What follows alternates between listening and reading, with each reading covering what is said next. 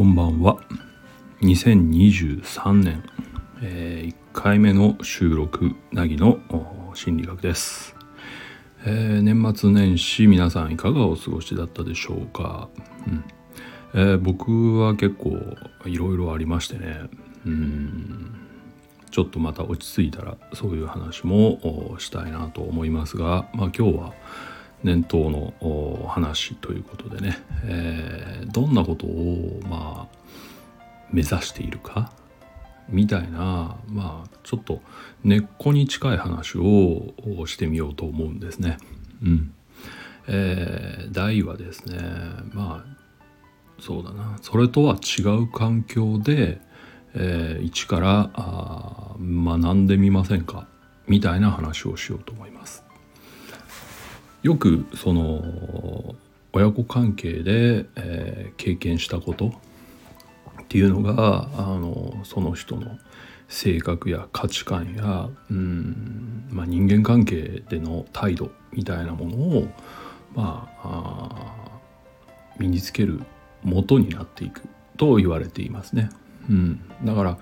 えー、ある種健康的な精神状態の親子関係家族関係の中で育った人は、うん、価値観も、うん、性格もそして、えー、協調性人間関係の中での協調性みたいなものもあくまで健康的にうんなっていくだろうと思われるんですけどね、えー、一部にそうじゃない。ちょっと変わったというかどこかがちょっと歪んでしまったとか。どこかあ極端なあ親子関係家庭環境で育った人たちはですねやっぱり人とはちょっと違った価値観、うん、性格あと協調性みたいなものを学んでしまうわけなんですよね。うん、で人とはちょっと違う価値観とかあまあ性格とかあるいはあ、まあ、人間関係での技術面立ち振る舞いみたいな技術面ですね人とは変わっているから、えー、大人になった時にですね案外うまくいかないっていうかちょっと自分だけが浮いているとかねなかなか理解を得られないっていうそういうことに陥る人は案外多いとされてるんですよね。で僕はまあそういうカウンセリングを主に扱って行っていますのでそういう状況の人たちの、ね、カウンセリングを。だから多くの人が僕のところに来る多くの人はうんやっぱりちょっと偏った価値観とか、うん、ものの見方、うん、極端なあ選択肢みたいなものに案外その取りつかれてしまっているということが多いんです。でえっと、そういう状況の中で話していったり、まあ、そういう状況に対処するために勉強したりしているわけですけどその中でねやっぱり思うことっていうのはうん一定の環境から得たものは違う環境ではなかなか使いづらいなっていうことなんですね。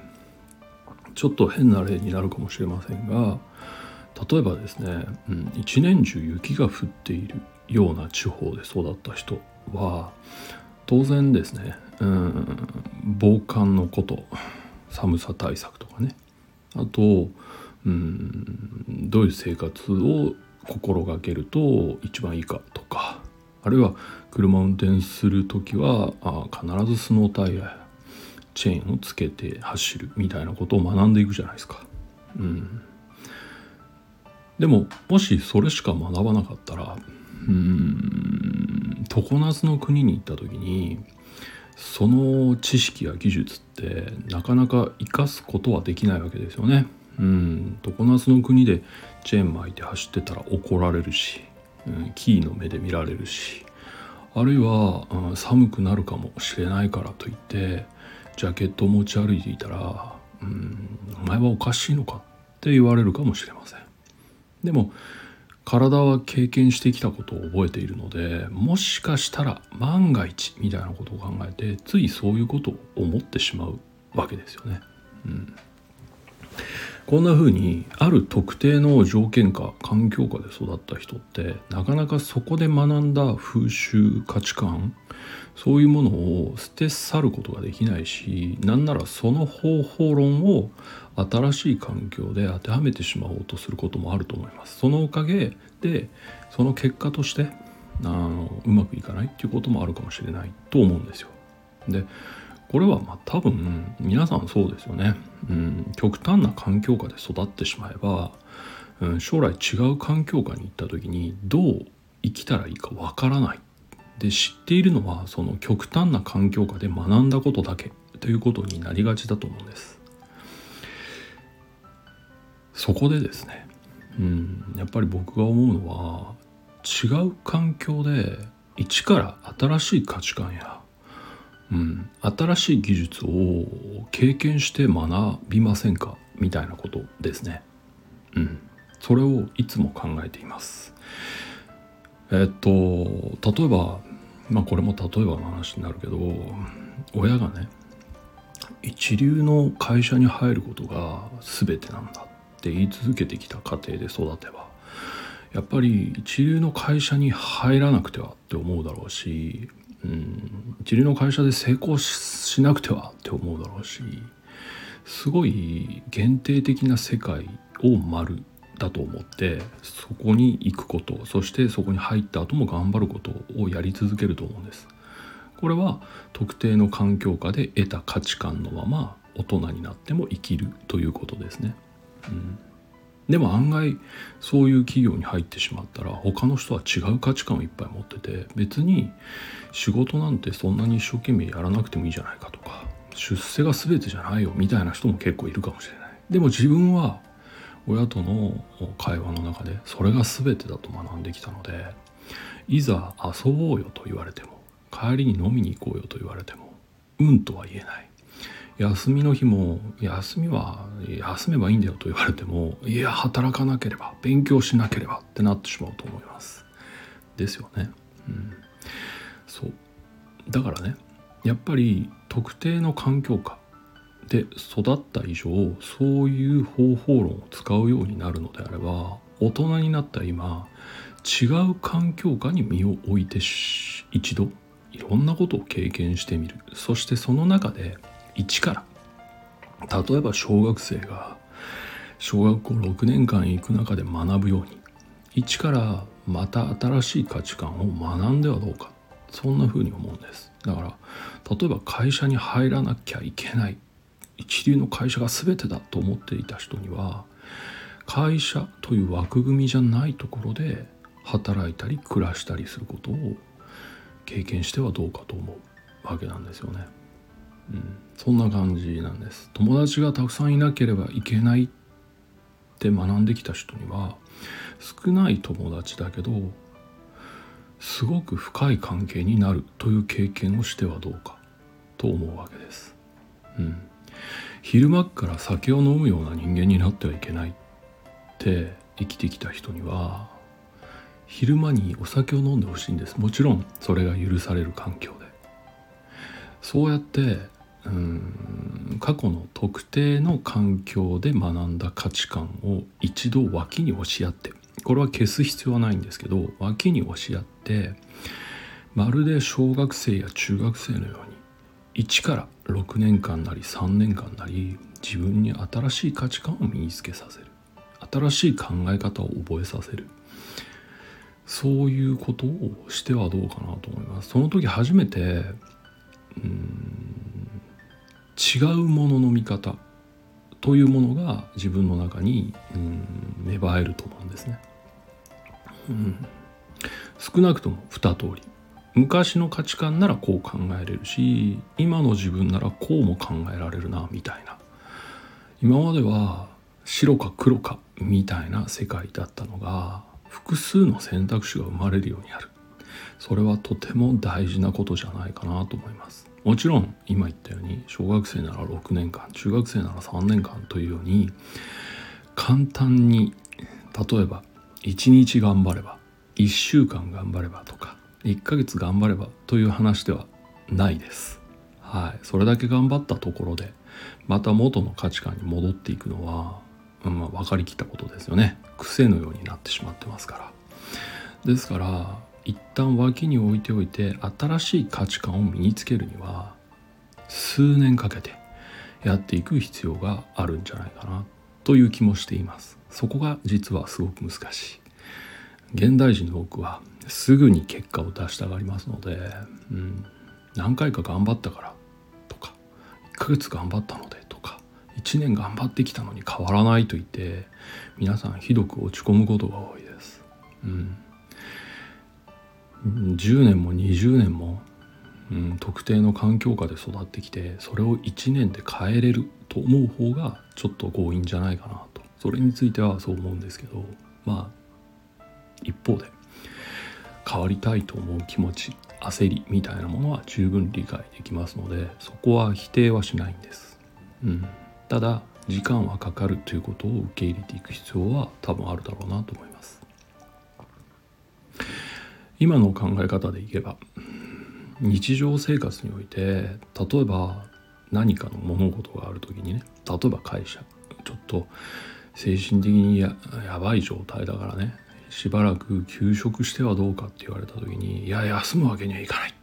働かなきゃいけない。みたいな心の声が聞こえてくる人たくさんいると思うんですけどその心の声本当に自分の心の声なのか考えてみる必要はあります。もしかしたら過去の特定の環境下でのみ通用する心の声かもしれないとは思いませんか？その証拠に精神が壊れるぐらい働いて休みなさいと言われてた時にねいや休んでいるわけはいかないって言って働き続けて良くなったことありますかね？そこを一度考えてほしい。うん。こうしなければならないって言って本来こうした方がいいだろうなと思いながらもそれに逆らってやっていることで事態は変わったという経験をした人はいるんでしょうか？そこはどうしてもやっぱり考えてほしい。だからうん自分にはこうしたいけどこうしなくてはっていうその二択みたいなものしか持ってないんだ。っていう気づきがそこで必要になると思うんですね。あだとしたら今までの経験においてこの2択しか学んでこなかったんだとすればそれは生きにくいはずだと私はもっと新しい経験をしてもっと新しい切り口考え方を身につける必要があるなとなれたらいいんじゃないかなという気がしますいろんな決断をする時にこうすべきだああすべきだって頭に浮かんでくると思うんです。多分多くの人はこれが自分らしさだみたいなことで自分を説得してると思うんですけど本当にそれは自分らしさなのか。あるいは特定の環境下で身についた処世術のようなものなのかはやはり一度考えてみた方がいい。もし疑問を浮かべられるのであれば一度浮かんでくる声を一切否定していくっていう必要があります。ただ否定するだけではちょっと苦しいので新しい環境に身を置いていろんな新しい経験考え方を学ぶということをやってもいいのではないか。そう考えるタイミングが来たと思ってもいいのではないかなとそんな風に思うわけです。はい、ですのでまあ僕はカウンセリングの根底において特に親子関係で問題を抱えている人たちが何々をすべきだという声に縛られて苦しんでいるのをたくさん見てきた中でこれはこう考えたらどうでしょうああ考えたらどうでしょうって言っても仕方がないことだなと思いますし、うん、そうじゃなくて新しい環境に身を置いて一から新しい価値観を学んではどうでしょうというふうな方向性で話をしていけたらなと根底では思ってます。もちろんそう言えるタイミング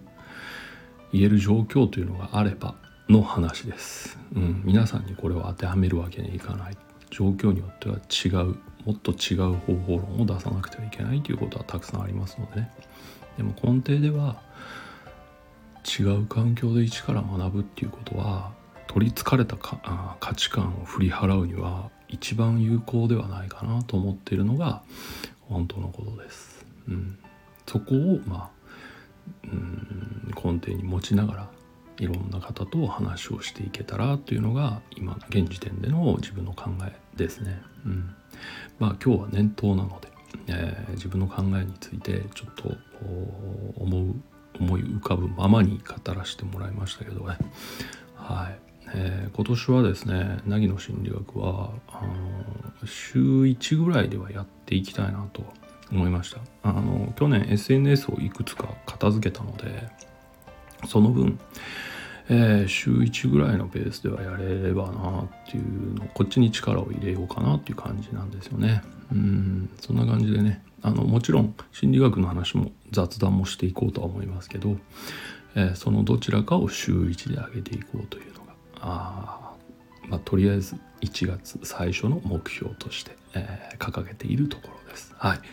えー、そんなわけでね、あのいろいろ話したいこと年末年始でいろいろ考えたことや経験したことありますがそれはまたおいおいここで、えー、お話をしていければと思います。